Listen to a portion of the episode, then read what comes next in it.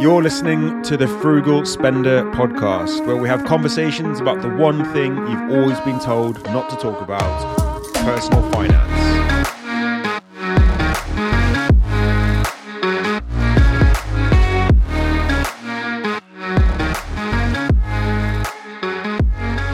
Hey guys, and welcome back to the Frugal Spender podcast. We are up to episode 21, would you believe it? And interestingly, 99% of podcasts do not get to the 21st episode, which is pretty crazy. So I'm very glad I stuck with it, and I hope you get as much out of it as I do creating the podcasts.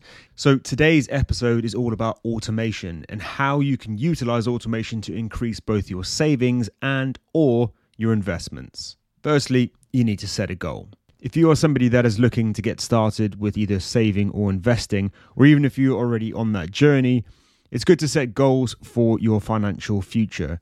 Financial goals are subjective and should not be compared to other people's. You need to fight that urge. And this is one that I come across quite often. People often are sold this narrative that you should save and invest your entire life, usually in a pension, and then when you reach the age of retirement, which is normally set by the government or your company, you will then get to enjoy the fruits of your labor. And this is just what everybody does. This is just how things are done. Deviating from this makes you weird. But this really doesn't need to be the case. However, it does require a certain mindset shift. And an extreme example of this would be the FIRE community or the Financial Independence Retire Early community. Now, this community is heavily US based, but there are many advocates in the UK too. But to simplify the idea, you can essentially retire much earlier than society deems appropriate, normally 60, 65, somewhere around there, even as young as 30. But how, I hear you ask? Well, it's all down to the numbers. What they do is figure out a yearly salary that they think that they could live on in the future. Then multiply that by a certain number of years, often 20 or 30 years, depending on which sort of fire community you uh, align with. You then arrive at a sum of money that is likely to last your lifetime and provide you an income with the option of whether you want to work or not. This is just essentially retirement, but move forward to a number that suits you. Now, this is generally viewed at as quite an extreme method because to accumulate the large sums of money that you're going to need, from a couple of hundred thousand to million or millions even, in a relatively short period of time, not only do you need to be earning a fair bit of money, but you also need to be investing a large percentage of what is incoming. And this often means for that for people who go on this fire journey, until they reach that goal, they live a somewhat simple and often very frugal lifestyle without many holidays or nice cars or nice houses, in the hopes that in the future their life is going to be more sustainable to what they believe in. Now, whether you think that is something that you want to do or not, I think the idea is right. By setting a target sum of money, you're able to work backwards and establish what it is that you need to put away each month by investing and saving. And this lets you know that you're on track and will also keep you motivated along the process. So, practically, then, you're going to need to sit down and work out what you want for your future self. Do you want a salary of £30,000 a year from age 50 up until aged 80? Because, because you need to take into consideration that as you get older, you're going to spend less money. These are just all factors that you should at least consider when you working out how much money you want to accrue in the future. Well, in that scenario, you're going to need to accrue at least £900,000 to be invested, which is likely to give you this income of £30,000 a year, potentially even more if it remains invested after age 50 and could potentially get you better returns, and then you could have more to live on. You just need to remember that this is just as much a values question as it is a numbers equation. What does retirement look like potentially for you? Do you want to go on multiple holidays? Do you want a new car every three years? Do you have an idea of the sort of lifestyle that you want? Because some people want a more lavish lifestyle, and some people just want a more simple lifestyle, doing a hobby potentially that you enjoy doing, having the option of not having to work, or potentially you just want to do a hobby that you like and get paid for it too. Don't get me wrong, over time, your idea is going to change of what retirement is likely the closer you get to it. But the more money that you have set aside will give you more and more options. So get an idea in your head and write a number down, but think it through. Okay, so now that you have a goal, you're going to need to start automating your finances. You want to do this because automation takes away the pain and friction of having to move money around yourself. You make a decision once and it continues to happen with minimal to no effort. Think about why you are required to set up a direct debit for your bills, your mortgage, or your subscriptions. They want guaranteed money to enter their accounts every single month because they cannot rely on everybody manually transferring money into their accounts each month. This is the power of automation. So don't just utilize the idea for paying other companies, do it for yourself. This works for short term saving as well as long term investing. Using sinking funds, which are just separate pots of money for known expenses, which allows you to prepare for events such as Christmas, car insurance, MOT, servicing, holidays, everything that you know is going to be happening within the year, two or three years. But regardless of the time frame, the method is the same. You work out how much you need and work backwards. If £500 is how much you're prepared to spend next Christmas, divide £500 by the number of months left until next December and set up a standing order into a separate account or into different spaces or pots if you're using banks like Starling or Monzo. And I know I bang on about these banks all the time, but if you haven't looked into them, you really need to. They make managing your money so much easier than the old school high street banks ever did or ever will. Automating your finances also allows you to leverage the compound effect. Consistent payments add up over time.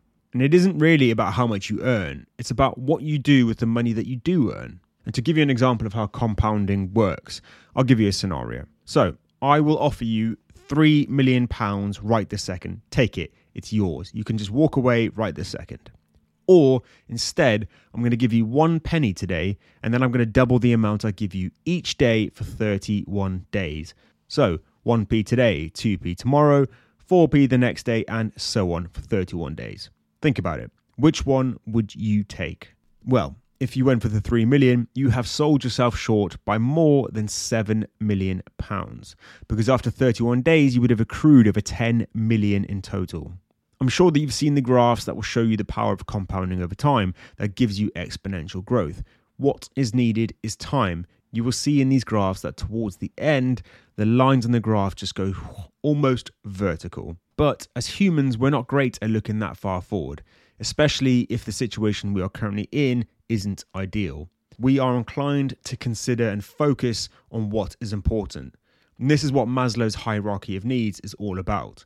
If you're terrified about paying off your heating bill next month, the last thing you're thinking about is investing for the next 50 years for your retirement. And truthfully, this is something I can quite heavily relate to. When I was in debt, my time frame was in days and months. I was genuinely worried about whether I could actually afford to pay the minimum payments on my credit cards, as well as whether I will have enough money in the bank to just put petrol in my car to get to work. Now, as soon as I paid off my debt and had an emergency fund, my time horizon extended drastically allowing me to plan more effectively for mine and my family's future financially. For me, what really kept me motivated was playing around with the compound interest calculator. Just search for one on Google. Get excited about how much money you could potentially accrue over time and adjust the amounts that you can save, what you can afford, and what you can't afford. You need to have a rough idea of what is actually achievable in the future if you could potentially earn more money. So, the biggest tip that I could give you for automation, other than setting up a standing order or direct debit into your savings or investment account, is to pay yourself first. This is the idea that you shouldn't wait until you pay all your bills and see what's left over afterwards before you consider putting any money away for yourself. This should be the first thing you do. And by doing a budget before the month begins, you should know exactly how much money is coming in and exactly where it's going. So set up your money to leave your current account the day after you get paid. That way, there's no temptation at all to spend any excess money, whether it's intentional or not. You're going to need to review the amount that you put away regularly too, because over time, generally, we tend to earn more money. So the percentage you put away will decrease versus what you earn if you don't make a change. Increase your savings and investments when your income increases. Another great way that helps me automate money into my savings is by using the roundup feature that pretty much all banks now offer.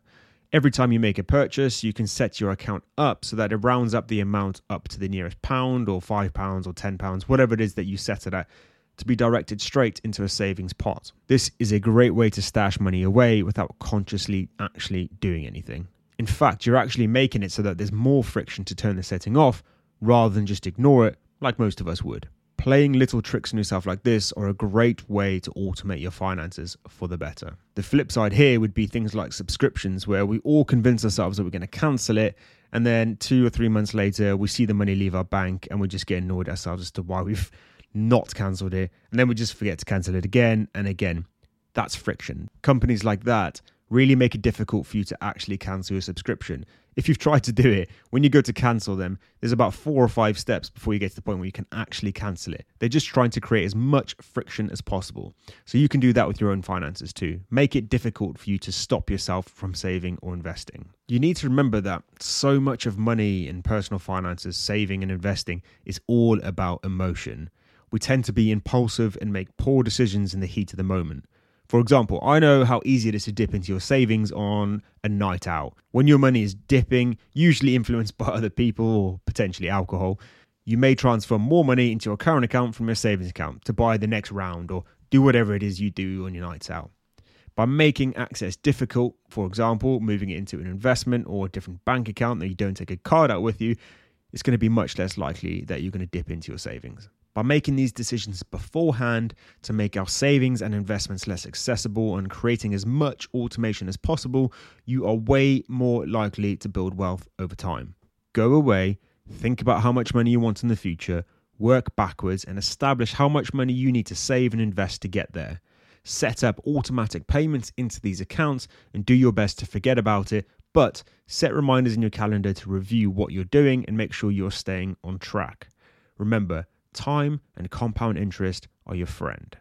Guys, thank you so much for listening once again. And as always, if you have any questions for me or anything you want me to cover on the podcast, send me an email at brian at frugalspender.co.uk or just reach out to me on social media.